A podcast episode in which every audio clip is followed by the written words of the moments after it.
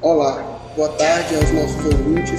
Sejam bem-vindos a mais um episódio do nosso podcast Eles Pensam Direito. Hoje com o tema Liberdade de Locomoção. Estamos aqui com alguns convidados, especialistas no assunto, e o nosso episódio de hoje é voltado para os alunos do ensino médio. É, nós lançamos uma caixinha de perguntas onde os estudantes do ensino médio deixaram suas dúvidas e nós relacionamos algumas delas ah, para que nós possamos discutir agora. Estamos aqui com a Fernanda Azevedo. Boa tarde, Fernanda. Boa tarde. E também com a Railana Vieira. Boa tarde, Railana. Boa tarde. Uh, então vamos lá, vamos dar início ao nosso bate-papo. Nós temos aqui uma primeira pergunta uh, que foi elaborada pela aluna Maria Augusta. A Maria Augusta ela é estudante do primeiro ano do ensino médio da rede estadual do ensino do estado do Maranhão. Uh, a pergunta é a seguinte: o que são direitos fundamentais, em específico o direito de ir e vir e a locomoção. Vamos lá aos nossos convidados.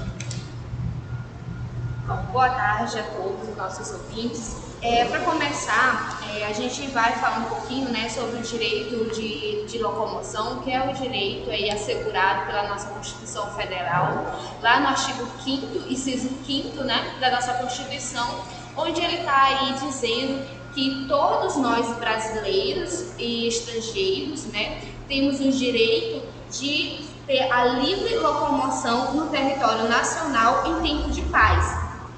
É o direito que garante a qualquer pessoa, como eu já havia dito, é, que, que em posse seus direitos civis e liberdade de sair do território nacional e ou assegurar dele, né?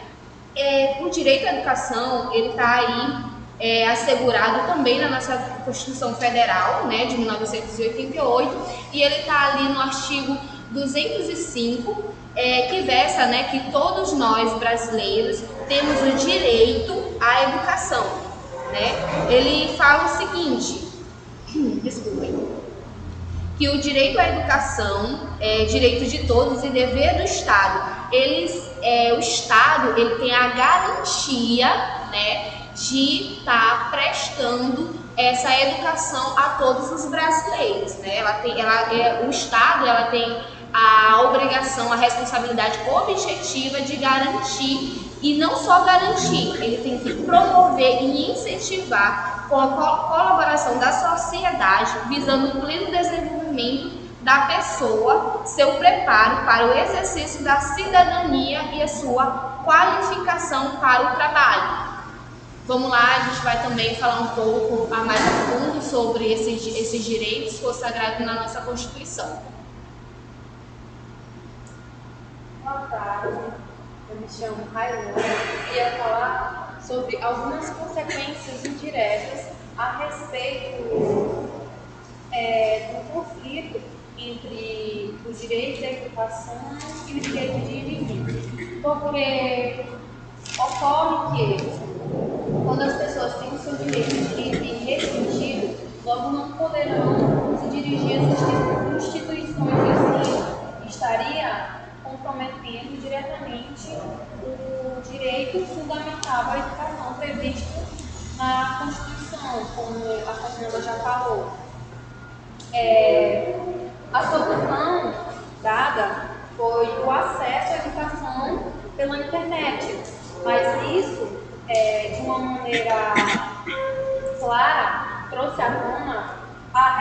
social da nossa atual sociedade brasileira, que nem todo mundo tem acesso à internet. Uma pesquisa mostrou que 75% do, ter do território brasileiro, 75% da população urbana é, é usuária de internet, mas no campo apenas 53 tem acesso à internet, ou seja, quase metade da população rural, que é uma população tem uma, uma renda mais baixa, ela não tem acesso à internet, logo também não vai ter acesso à educação.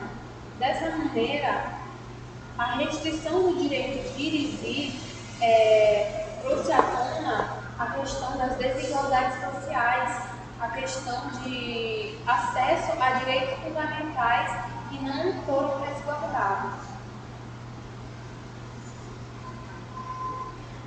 Bom, então nós temos aqui uma, uma discussão é, muito propícia né, em torno do direito é, de locomoção, que é um direito de liberdade, é, e como bem trouxe a Railana, ele está aí se relacionando nesse período, né, sobretudo nesse período de pandemia, é, com o direito de educação, né, o acesso à educação. E aí, já encaminhando para a próxima pergunta, é interessante nós observarmos que esse direito à educação da qual nós falamos, ele está intrinsecamente ligado ao direito de ir e vir. Né? Ah, como foi dito, nós sabemos que a, a situação socioeconômica de, da grande maioria da nossa população não é tão favorável ao acesso ao ensino. Então, nesse sentido, nós podemos observar que em, em sociedades, né, em comunidades de, de, zona rural, por exemplo, esse acesso à internet ele é limitado. Então, se nós limitamos o direito de ir e vir, consequentemente também é, estamos limitando aí o acesso à educação. E essa é uma questão que nos foi trazida pela aluna Scarlett Johanna do ensino médio também, segundo ano do ensino médio, que é exatamente a questão sobre as consequências do direito de ir e vir, né, as consequências sofridas neste cenário de pandemia. E aí eu passo a palavra para que as nossas convidadas possam dialogar sobre. Bom, é, o que a gente pode ver aqui é um conflito aparente de direitos, né? A gente verificou aqui já como foi instituído que o direito à educação, o direito de, de locomoção, o direito de ir, ir e vir é um direito assegurado pela nossa Constituição Federal. Desculpe. E aí o que, é que acontece? Dentro desse cenário pandêmico, o que houve foi que o direito à saúde, que é o direito que ficou, digamos, é, ficou comprometido, não só ele, né, mas como esses dois direitos que a gente está é, entrando aqui em análise, ficou muito comprometido e ficou evidente a, a sobreposição do direito à saúde desses demais direitos que foi, que foi o direito que sobrepôs é, que é o direito à saúde, que sem a saúde a gente não teria como ter nem a educação, nem a ser, ser assegurados os direitos de ir e vir. É, no dia 6 de fevereiro de 2020, foi sancionado uma lei, a Lei 13.979, né, pelo nosso presidente da República. É, ela, ele sancionou é, o de. Bom, é, ficou é, instituído né, na Lei 13.979, no dia 6 de fevereiro de 2020 é, pelo presidente da República essa restrição de locomoção, né? Ficou aí instituído é, a separação das pessoas é, nas escolas públicas, é, tanto pública, tanto particular. É, as pessoas não, é, os, alunos, os alunos não poderiam estar tá indo nas, nas escolas. É, fora isso, a circulação das pessoas ficou bem mais comprometida em relação a isso. E então, o direito à educação, como já tinha é, sido falado é, anteriormente, é, ele teve aí uma.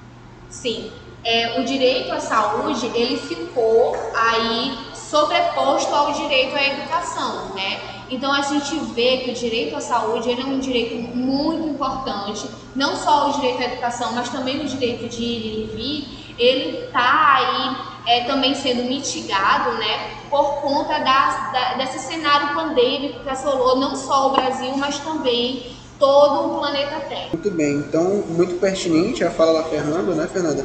E, e é interessante que a gente traga isso para a discussão dos nossos ouvintes, porque isso deixa claro né, que os direitos fundamentais, ainda que eles gozem né, de, de algumas características, né, eles são direitos essenciais, universais, né, portanto, todos têm esses direitos né, garantidos constitucionalmente.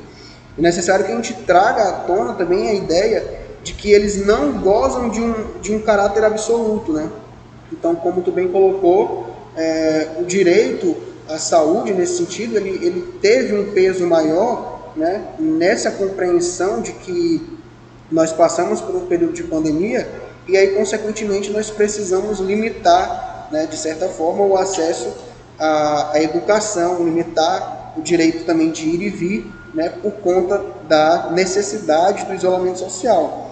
Né? Isso, isso traz um, um reflexo muito importante para a gente, né, que, é que trazendo para a resposta né, da, da pergunta da, da Scarlett, é de que de fato as pessoas elas não têm o conhecimento de que os direitos eles não são absolutos. Então é, se via muito as pessoas criticando, né, é, reclamando mesmo de que elas estavam sendo impedidas de sair de casa e aí isso é uma, uma consequência também que a gente vai ver na decretação de lockdown também, que temos até um entendimento do STF em relação a isso, uh, de que na verdade elas estavam sendo, estavam tendo violação do direito delas de ir e vir, né? E a argumentação para isso era de que de fato uh, o direito à saúde era um direito que naquela circunstância, naquele, naquele eh, cenário fático deveria se privilegiar, né, em detrimento ao direito de liberdade.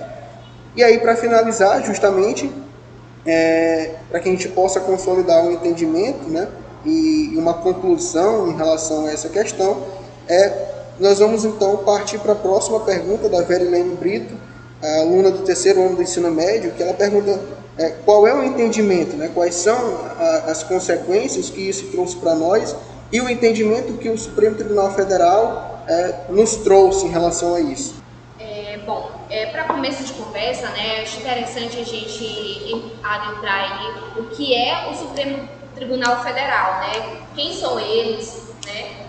Por que, eles decidem uma matéria muito importante, certo? Então, o Supremo, é, o Supremo Tribunal Federal, ele é o mais alto, é, mais alta corte, né?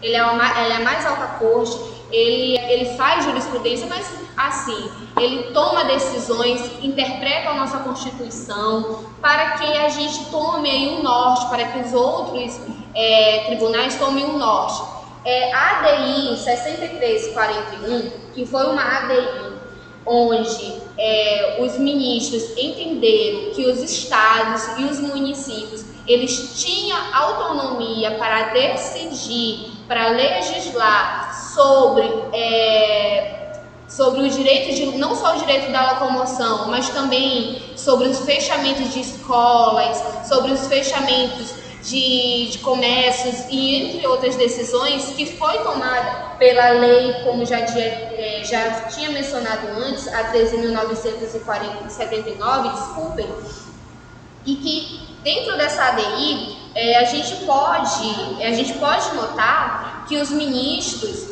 é, teve é, teve aí um entendimento que o direito à saúde ele é sim mais digamos assim mais importante do que o direito à educação, do que o direito à locomoção, porque como já havia sido informado antes, sem o direito que é o direito da saúde, não poderia ter o direito à locomoção.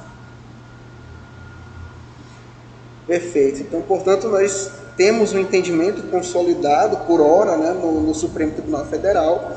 E aí, nesse sentido, a conclusão que nós tiramos é que, de fato, o cenário de pandemia, de propagação da, do vírus da Covid-19 trouxe impactos ah, é, evidentes né, à sociedade e a forma como os cidadãos e as instituições democráticas participam desse processo de validação, uh, de compreensão do cenário, né, a partir do próprio direito. E aí, uh, em face disso, nós temos a decisão do Supremo Tribunal Federal, uh, que vai de encontro né, com a aceitação de grande parte da população em relação a essas medidas mais restritivas, como o lockdown, e também traz à tona a necessidade de se refletir sobre é, essa relação que os poderes têm e gozam entre si. Né? De um lado, nós temos o, o Executivo Federal editando uma lei né, que atraía para si a responsabilidade, e, em outro sentido, o Supremo Tribunal Federal compreende que, na verdade, os estados e municípios têm autonomia para é, legislar né, de acordo com a necessidade de cada um. É, então, para nós fica claro né, a necessidade aí de que a população e, e os nossos ouvintes né, fazem parte desse público tenha de fato acesso à informação e a garantia desses direitos fundamentais, né? E, e de que forma nós podemos garantir isso, né? É, nós podemos aqui elencar, por exemplo, medidas de, de cunho educativo, né, publicitário educativo, para que essas pessoas tenham de fato acesso a essas informações e a longo prazo, é, quem sabe, o acesso a conteúdos dessa natureza na educação básica, de forma que essas pessoas, né, os destinatários né, do, dos direitos, possam de fato fazer com que aqueles que são titulares deles é, gozem é, deles de forma mais plena né, daquela que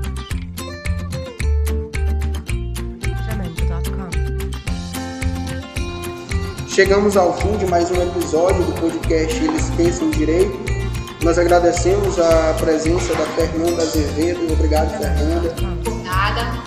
E também a apresentação e a fala da Railana. Eu que agradeço. Portanto, nós chegamos ao fim de mais um episódio. Espero que vocês gostem e até a próxima.